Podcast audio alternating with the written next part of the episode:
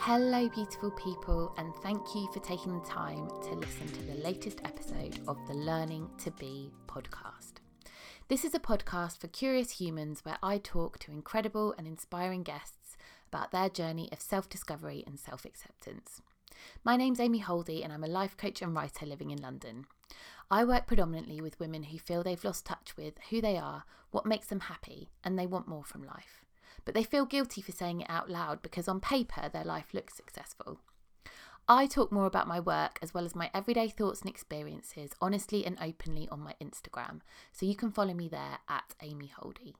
You can also head over to my website amyholdy.com to find out more about my work as a coach and download some free resources.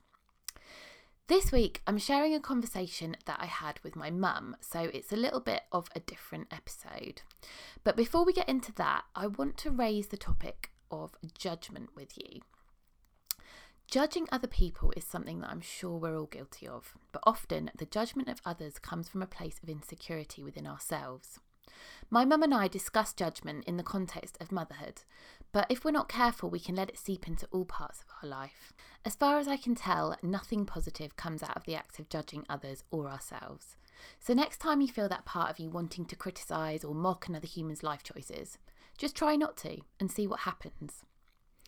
And now, a little more about the conversation with my mum that you're about to hear.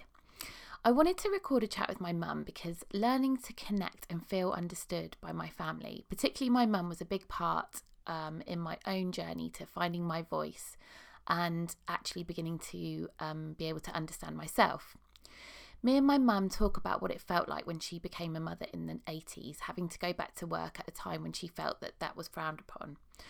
We also chat a lot about identity and how there are lots of different parts to us that need to be nourished, even when you do become a mother. My mum shares the guilt that she felt at times because she didn't think she was living up to the idealised image of what a mother should be. And we talk about how we've all put in the effort to connect and understand each other as a family so that we can build real relationships with each other as adults and not just feel stuck in the roles of parent and child. I want to thank my mum so much for doing this because I know that some of what we discussed is hard for her.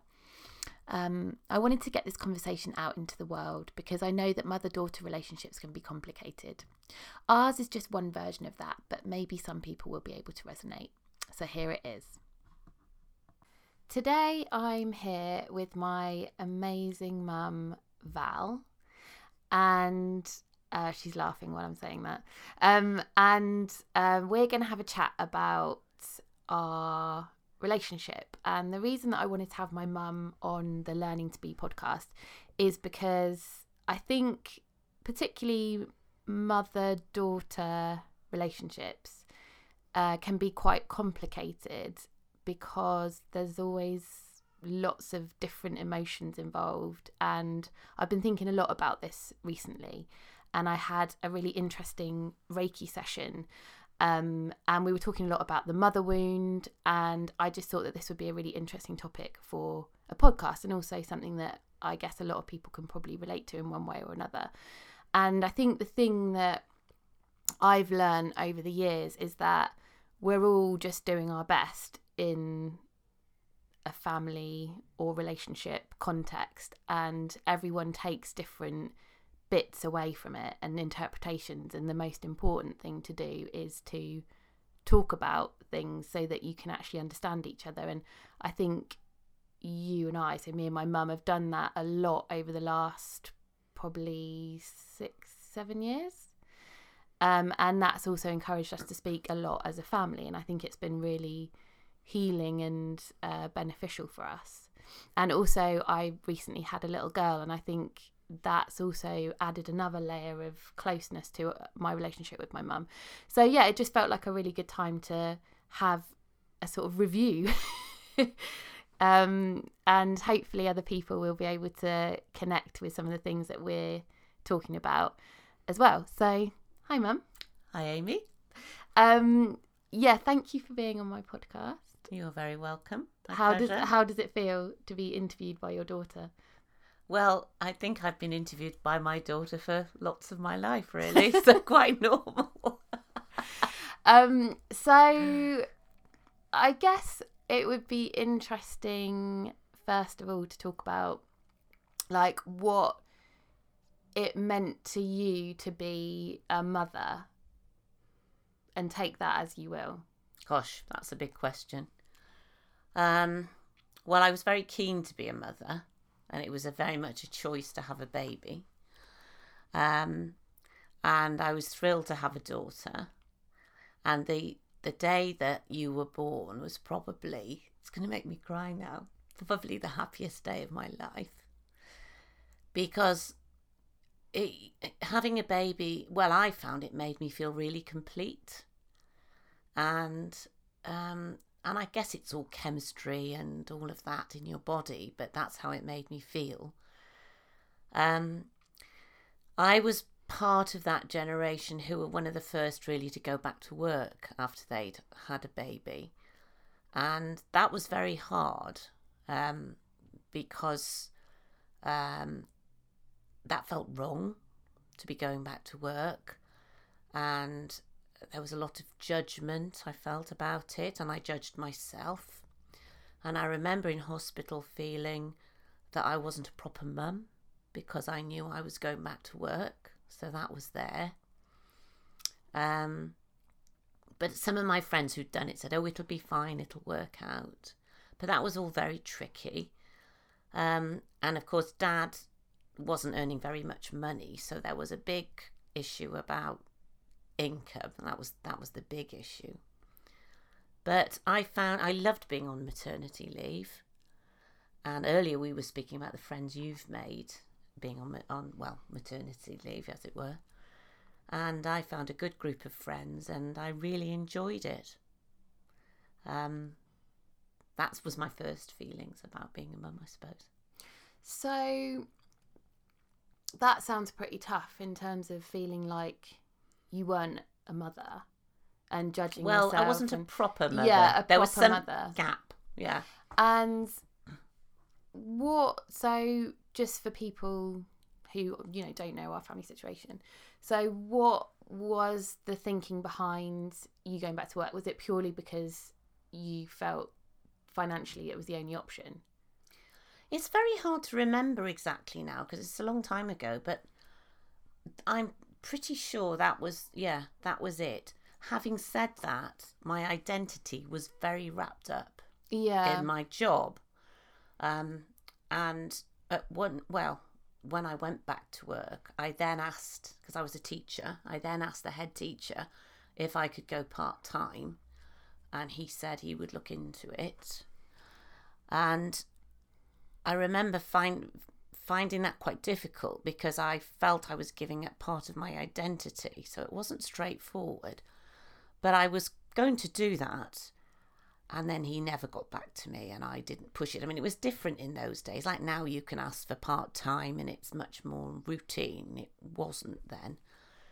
And my head of department said to me, Well, if you resign, he'll then say, Oh, come back part time. But I wasn't I'm not I've never been a risk taker and I wasn't prepared to do that. So I, and I just got used to it, I suppose.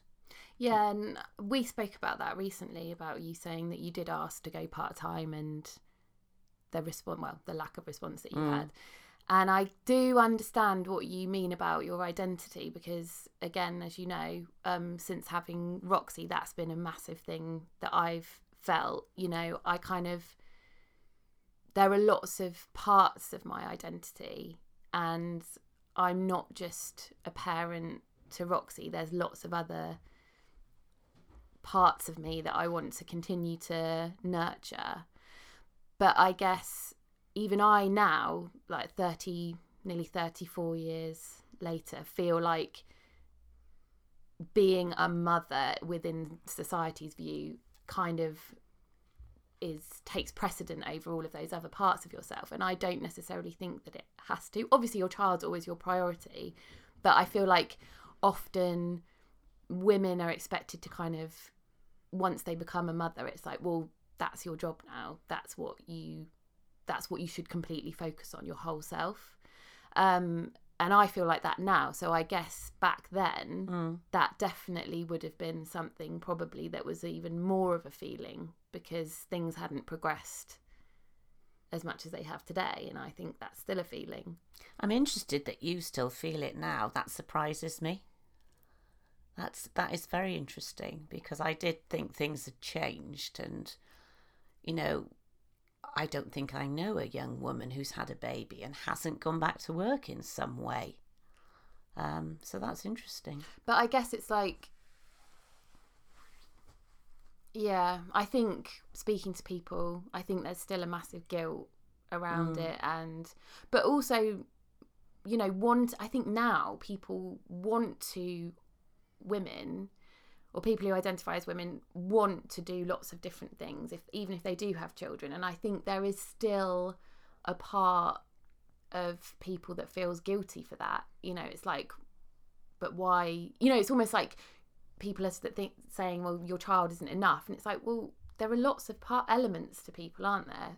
Yeah. just having a child isn't probably enough to make you feel fulfilled in every aspect of your life Yeah, I I don't I don't remember articulating it like that. I I think I had this idyllic notion in my head of the mother at home with the children making jam and cakes. From the 50s and um there there was a series Lucy and Tom by Shirley Hughes picture books.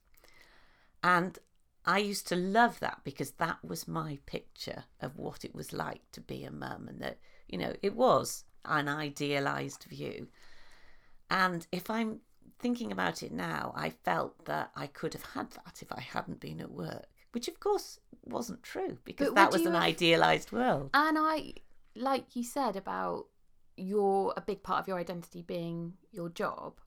Do you really think that you would have been happy being I that picture book? I don't know. I thought I would have been, but I don't know. I think it would have been great if you'd had more options, Hmm. but I don't personally. I don't think you would have been fulfilled being that traditional stay at home mother.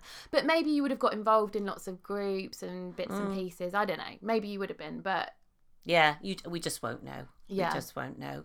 But I've certainly got a lot of pleasure out of my career, undoubtedly, and a lot of um, yeah, a lot of feeling of reward and satisfaction out of my career. yeah, No question about that. yeah. Um so obviously you then went back to work full time and dad was looking after Well, me. well, at that point, we were both working full time, and you went to a childminder who was a friend, and that was that worked well because I trusted her and I knew her, and she had a little boy the same age as you, and you were very happy there. Um, but shortly after that, she then was expecting her next child, and you had to change to another childminder, and that's not ideal to keep moving your child around yeah, we had a few changes and then we moved location completely. And that's when dad started looking after you more. So you were about two and a half at that point. and how did you feel then?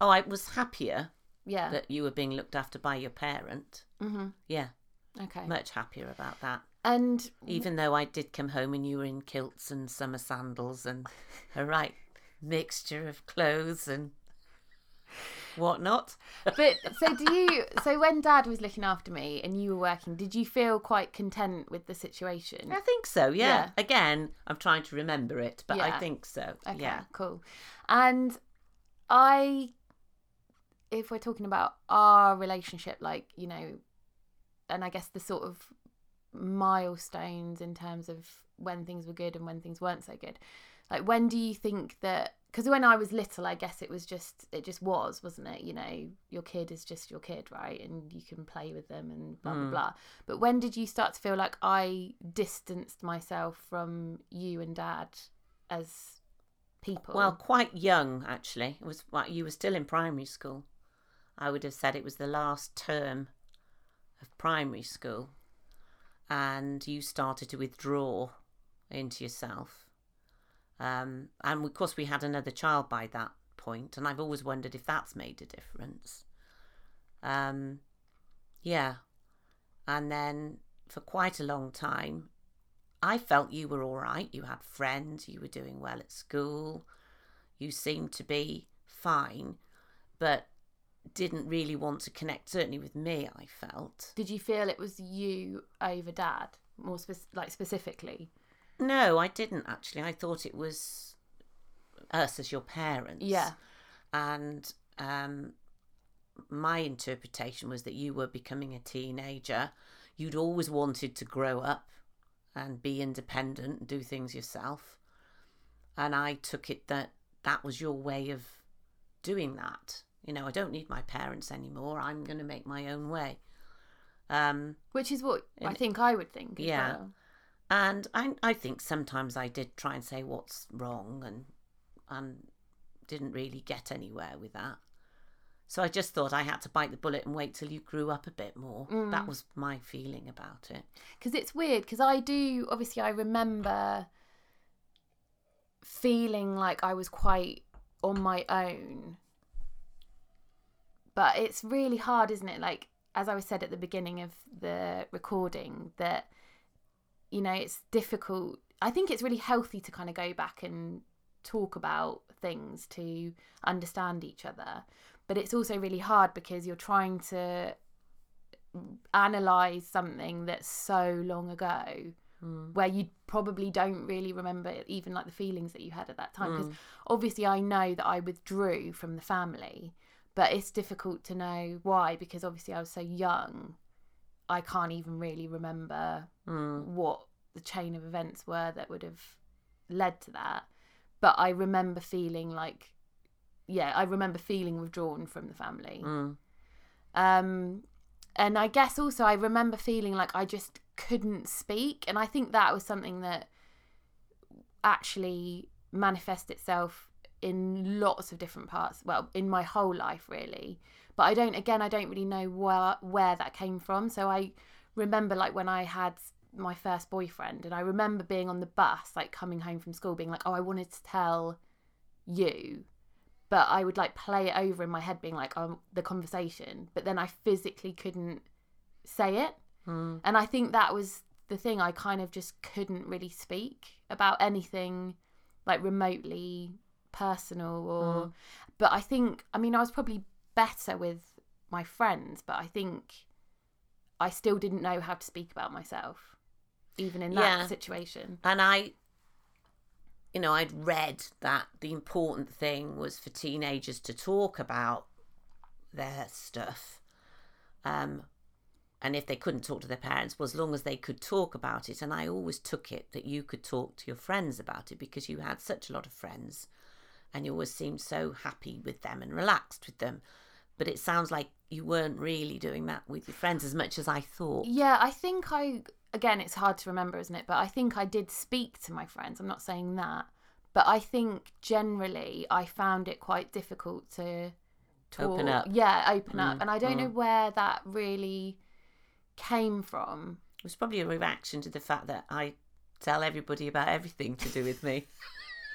I just I re- I don't know. Yeah, it's like because The I opposite. think I had to learn, which is what you know ultimately what happened in my later twenties. I but that was because things got so bad, and I was I felt like I was carrying so much internally that I felt really quite ill. And then that led me to obviously go to speak to a counsellor and learn how to speak about myself and learn how to Mm. Open up to people around me. And I think my friends that have known me for a long time would say that now I'm quite different to what I was when I was even in my 20s. Um, Because I just didn't, I don't know, I just, obviously when something did happen, I would speak to them. But I think just on the day to day, I found it really hard to express myself. Well, I can think of two incidents where, even as a sm- small child, I was surprised how much you kept to yourself.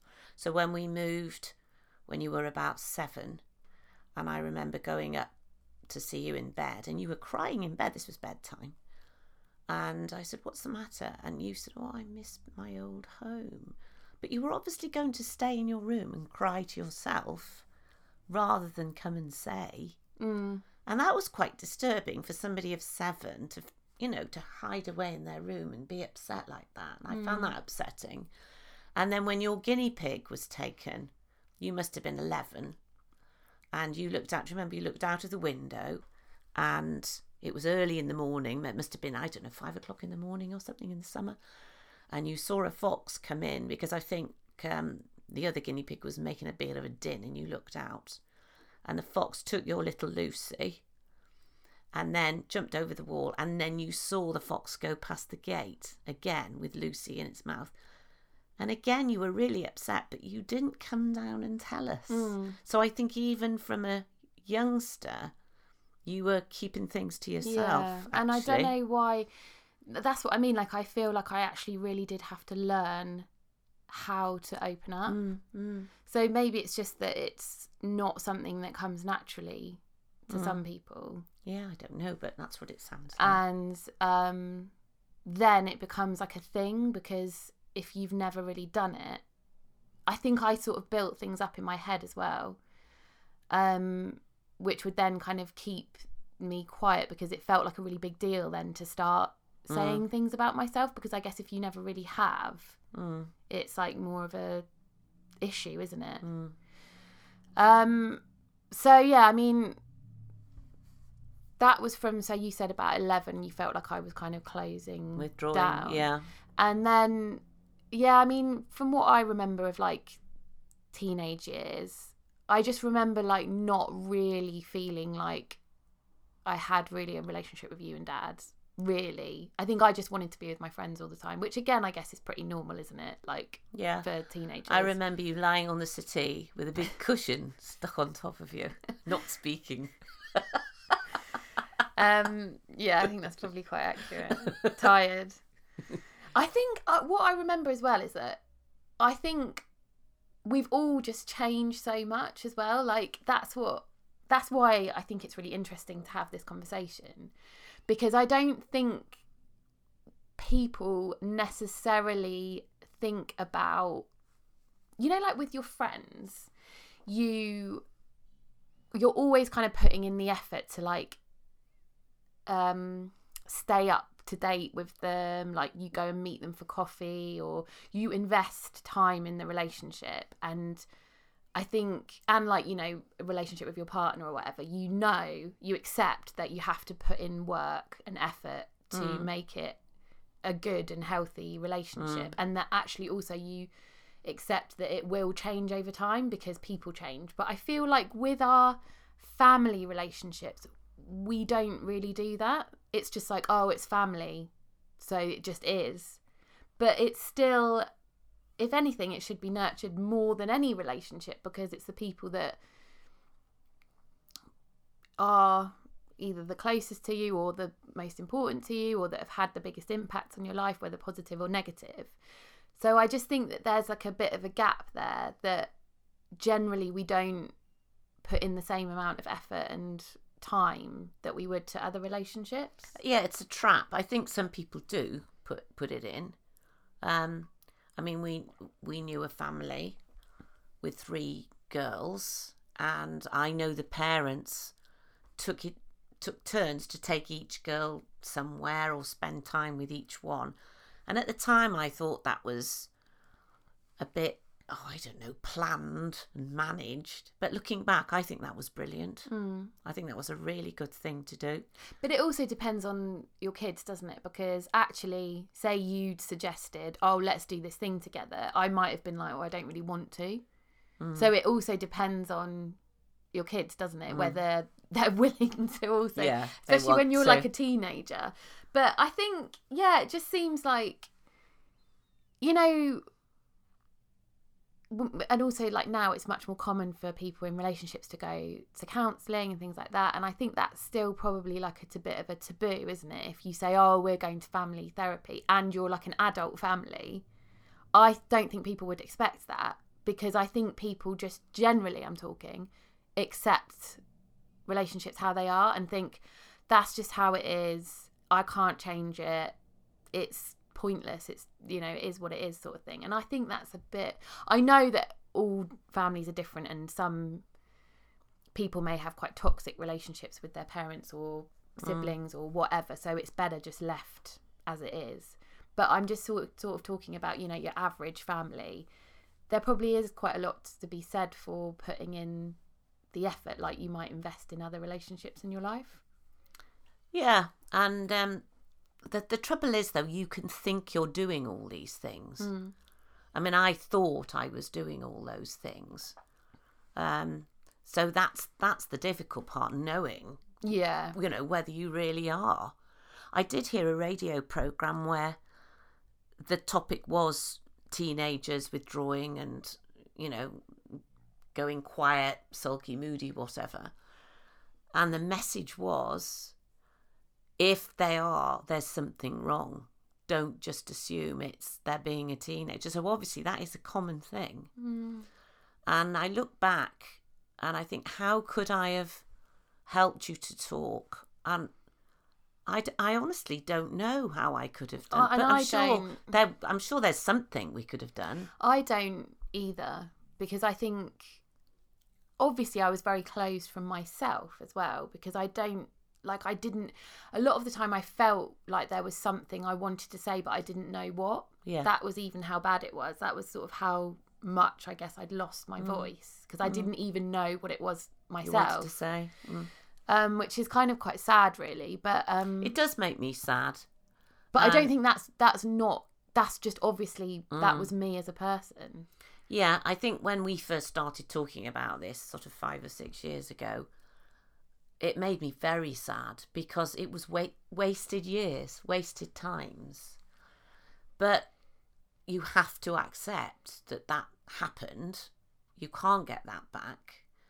But the good thing is we we are moving on from it, and Yeah. and that's that's really really important. And also, I mean, I personally would say that we have a really good relationship now. yeah, And maybe we wouldn't have done if, unless we'd gone through that whole process. And Mm. I don't know. But I think it was very brave of you because you broached it with me about, and you see, I thought all that had gone because when you went travelling and you came back, Which was you- when I was about 22, wasn't yeah, it? well, when you came back, you were, I felt you were a different person. Mm. You were different with us. You would, t- you talked to us. It was like it had all gone. So when you broached it several years later, I was surprised because I thought we'd got over it all, and obviously we hadn't. But it was very brave of you, very brave because you didn't know how we'd react, and you know it was, it's made tr- fantastic changes in our whole family. I think. Well, I think um, when I went travelling, because it was for about a year and a half, which doesn't really sound that long, but I think because I was quite young, it's Yeah. it felt like a really long time to not see any of my family, and I think it's almost like you know distance makes the heart grow fonder, isn't it? Because I'm really lucky to have two parents and a brother that I really respect and love. And I think that having that space between us really made me appreciate that what I did actually have. And also I guess I had to grow up quite a lot and I think yeah, I think I probably just came back feeling like I was more of an adult. And So it's a bit of a rite of passage. yeah, which is really cheesy.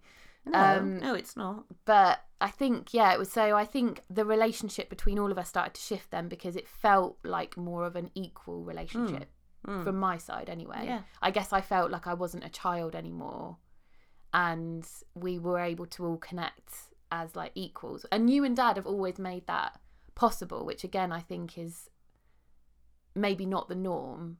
You know, you do see Robbie and I as adults and you do listen to us and take on board our opinions and things like that. And I think just observing some of the sort of parent child relationships that I see around me, it's like not every parent does that.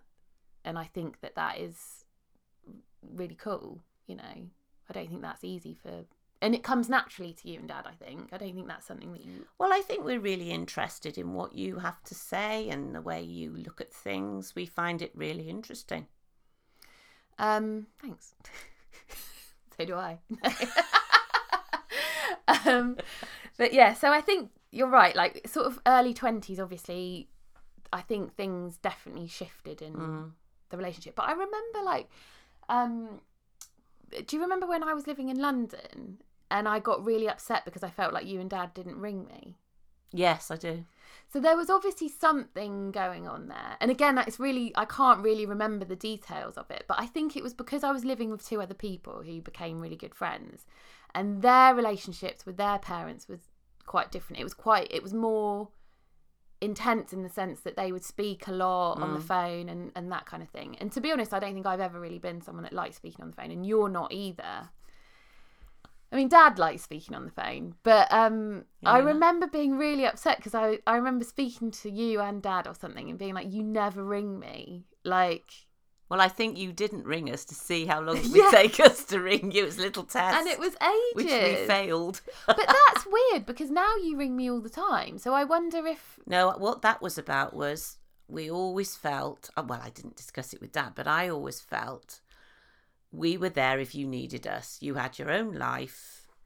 We were a bit extra to it, and we were there if you needed us. that's weird though. And then I think that conversation showed me that you did want to hear from us. You did. so you didn't us. think was this from the past though? You just felt like I didn't. Yeah, Ah, yeah, it was. It was. So because I'd pushed you away in the Yeah. past, you were like, "Well, you don't." Well, we we just live our life, and we're there when Amy wants us. You know. right, okay. Yeah, that was what that was about. So you were testing me. No, it was just it was just a way of living. I'm joking. Yeah. Um, yeah, because I do remember that. I remember being like, "Well, they get they get called all the time by their parents," and I was like, "Why don't my parents ring me?" Because you basically ignored them for ten years. That's why. Um, yeah, and then I think, um, yeah, things were definitely different then, and I. But there must have been an undercurrent still, mustn't there? yeah, because I think for me, which is which is ironic, really, considering what we've just been speaking about in terms of I would never been able to. I didn't really feel that I had a voice. I actually think that I really need to resolve things and speak about things. Um, as a person, like I find it if something's upset me, something you know that's important enough, like I would want to speak about it with with the person and sort it out. or if I Yeah. felt like I'd upset somebody else, for example, I Mm. would want I would want to raise it with them, even if I thought things were fine. I'd want to yeah, discuss it with it them. out. Um, and so I guess the fact that there had been this like really weird sort of ten years or so relationship between me, you, and Dad, I did definitely feel like I needed to. Well, I did. I don't think I consciously thought that, but yeah, when I was about 26, 27, I just felt like this weight of loads of different things. I really, I think I was drowning in the fact that I hadn't ever articulated really any inner feelings. Mm. Um, And you needed to. yeah, That's the point, isn't it? You needed to. yeah, and um, yeah, I remember that was really bad because I'd obviously not long been going out with Ollie, and I think he got the brunt of that because I'd just be like, whenever I'd had too much to drink, I would just be in floods of tears. But it was obviously all of this stuff trying Yeah. to come out in some way, um, and yeah, and I think being with him also helped because I felt, I think I felt like I could really be myself as well with him um, which obviously all of those things must have created that situation Where you could finally yeah sort it out and, yeah, express yourself. yeah and then i started to speak to a um, counselor and through those sessions obviously slowly i mean i actually I it was i don't know exactly what kind of therapy it was um but it was re- it was probably exactly what i needed at the time but it was so awkward because um she it was that kind of therapy where they don't say anything which was like my worst nightmare um i think But did that push you then? Yeah but also the thing is i've no, i know and i'm still like this um less so but still like it like i like to make people feel comfortable so and also i like to I want people to like me. And so I'd be going into these like counseling sessions, like almost trying to have a conversation and like being like, oh, I wonder what she thinks about me. And it was all really weird. Um, but because I not I didn't get anything back from her, I found that so uncomfortable because I couldn't analyze what she thought at all. Or get a relationship. Yeah exactly yeah. which i guess was the point but yeah i mean I, I found it pretty grueling but i think it really did help me to start yeah speaking. And through those sessions i realized that i needed to have a conversation with you and dad but i think it was particularly with you. And i guess going back to the whole you know purpose of this chat is that there is a difference i think between the mother daughter relationship to any other like relationship in the family um, and I was speaking to somebody recently about this, and it's kind of obvious if you think about it, but um, I'd never really thought about it in this way before. And um, she was saying that because, you know, as women or anyone who identifies as a woman in society, it's like you're oppressed ultimately. And it's like you're always kind of fighting. And that puts pressure onto your relationship with your daughter you know and it can in in a number of different ways maybe you want them to succeed in ways that you feel that you were unable to or um i don't know maybe some people might feel jealous that their child's had more opportunities more freedom blah blah you know what i mean it, it mm. can play out in all different, different kinds ways and obviously a lot of this is going to be subconscious but i thought that was quite interesting and, and kind of obvious but i'd never really thought about it because it is a it's a wounding, isn't it, that we all kind of carry? You know, it's like a weight that everyone's carrying and just passing it on. Do you know what I mean? Um, I think intellectually I know what you mean, but I can't say I've ever felt that emotionally. No, I don't mean that you would consciously. Mm. But yeah, it's just something interesting, I yeah, guess, to think yeah. about. Um, so yeah, and then I did speak to you about um the silent years. Yeah. and that's the thing that was even weirder, I think, because there wasn't really anything. It wasn't like there was a big event. You know, there wasn't a big argument or. I almost felt we needed a big argument and we didn't have one. Yeah, maybe that would have been well. That would have been healthier because yeah. it would have been some form of communication. Yeah. yeah. Um, that that was the that was weirder because it was like there wasn't anything to be like, oh, do you remember that whole thing? You know, like the argument or when you did. Yeah, this. it wasn't that. It was just like, do you remember the silence? Which obviously you did because it went on for so long. But you know, it was weird to even try and discuss it because it was so mm. Odd and like complicated, I guess. And trying to work out why it had happened yeah. was was difficult, wasn't it? And I think that's what we both kind of well, I don't know, maybe I know originally you were very upset and you felt really guilty and stuff like that, which I said I didn't think you should have done. But you were, I think, really looking for an answer. Would you say that's fair? Well, yes, because you do you think, well, what? Why did that happen? And then you start to think of the part you've played and what you did, and could you have done it differently? And it, yes, it's all pointless, but that's natural, isn't it? Yeah. you would think that. Um, I, well, you don't listen to the Archers, but there's a character in that who's Granny's age. She's 88, 9, something like that. And her daughter's just had a nervous breakdown. And the first thing she says to her son is, Was it my fault because of when I did such a thing? and that's yeah. being a mother. Yeah, yeah, yeah. You immediately think, You've done all sorts of terrible things. But do you feel now like that we have, as a family, been able to be like, well, that just happened? Yeah, I think now, yeah, I think so. And yeah, and, and it's it takes time. Time is a great healer, isn't it? And it's taking time to accept, understand, move forward. I, I guess there's a grieving process, isn't there? I hadn't mm. thought hmm. about it before, but there probably were those stages about what happened. And then you come to terms with it and you move on. Yeah. Yeah. Mm. So that was, yeah, when I was sort of about 27, I think. And now I'm nearly 34. And I feel that our relationship has continued to build and Yeah. in a positive way Yeah, since then I do. because it it felt I think having that conversation well for me anyway I know it was hard but um it was like the first time that I felt we could have a real like authentic relationship Mm. because I Without pretending. yeah, I think that's what I felt like when obviously we had we got on and stuff, you know, in my earlier 20s. I think I always felt like there was this elephant in the room almost. like, I don't know, I don't know, you probably didn't feel like that because maybe because it was my interpretation that you'd been a teenager and now you weren't. But of course, that wasn't really all, all it was.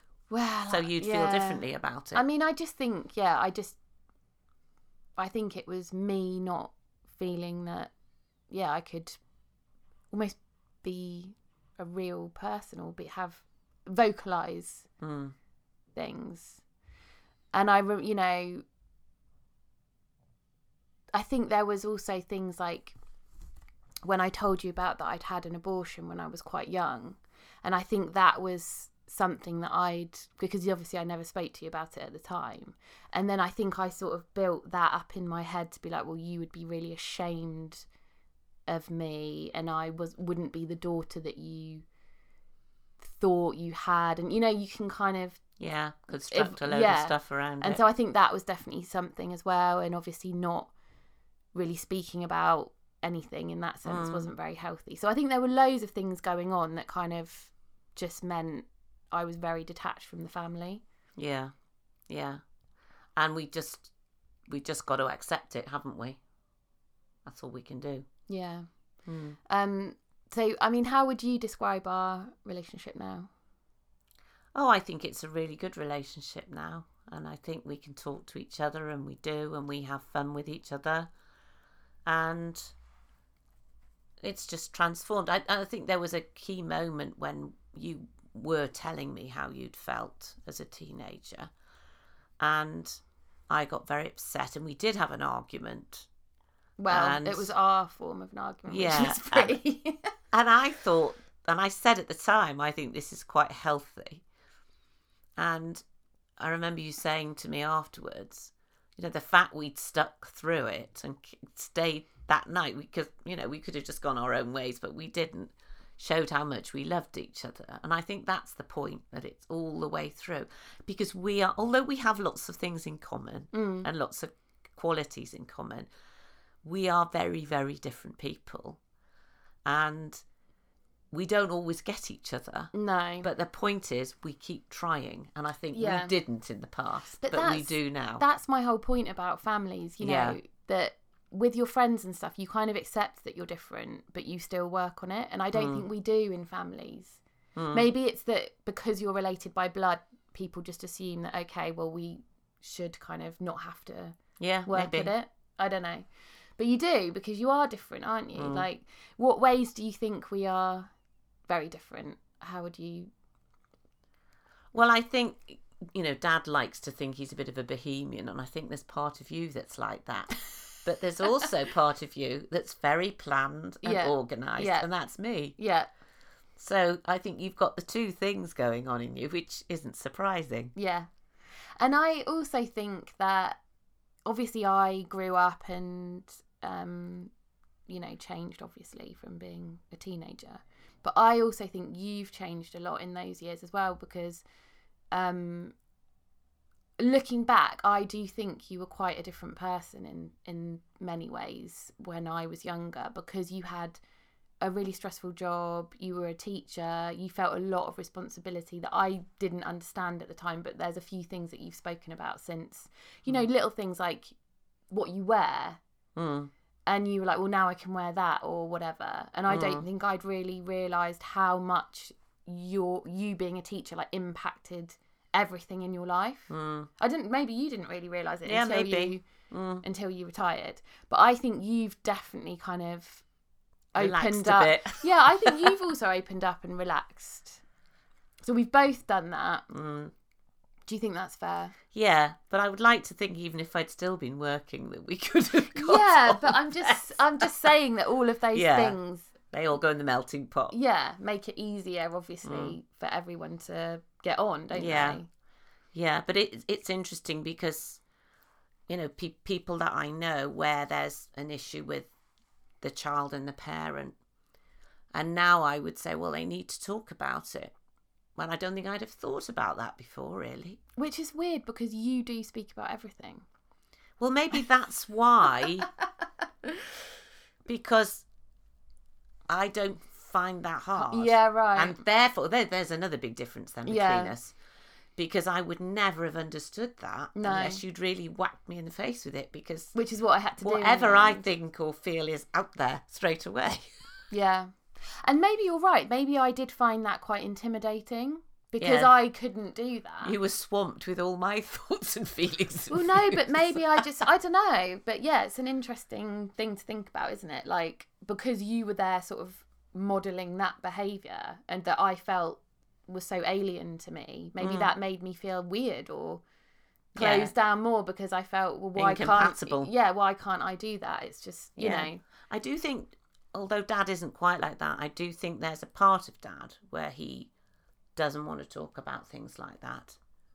You know, so there's there's that in there as well. whereas I want to, but I didn't know how. So Yeah. maybe again, that's where I've got both. yeah, yeah, well, you know, on the on paper, dad and I are completely incompatible, aren't we?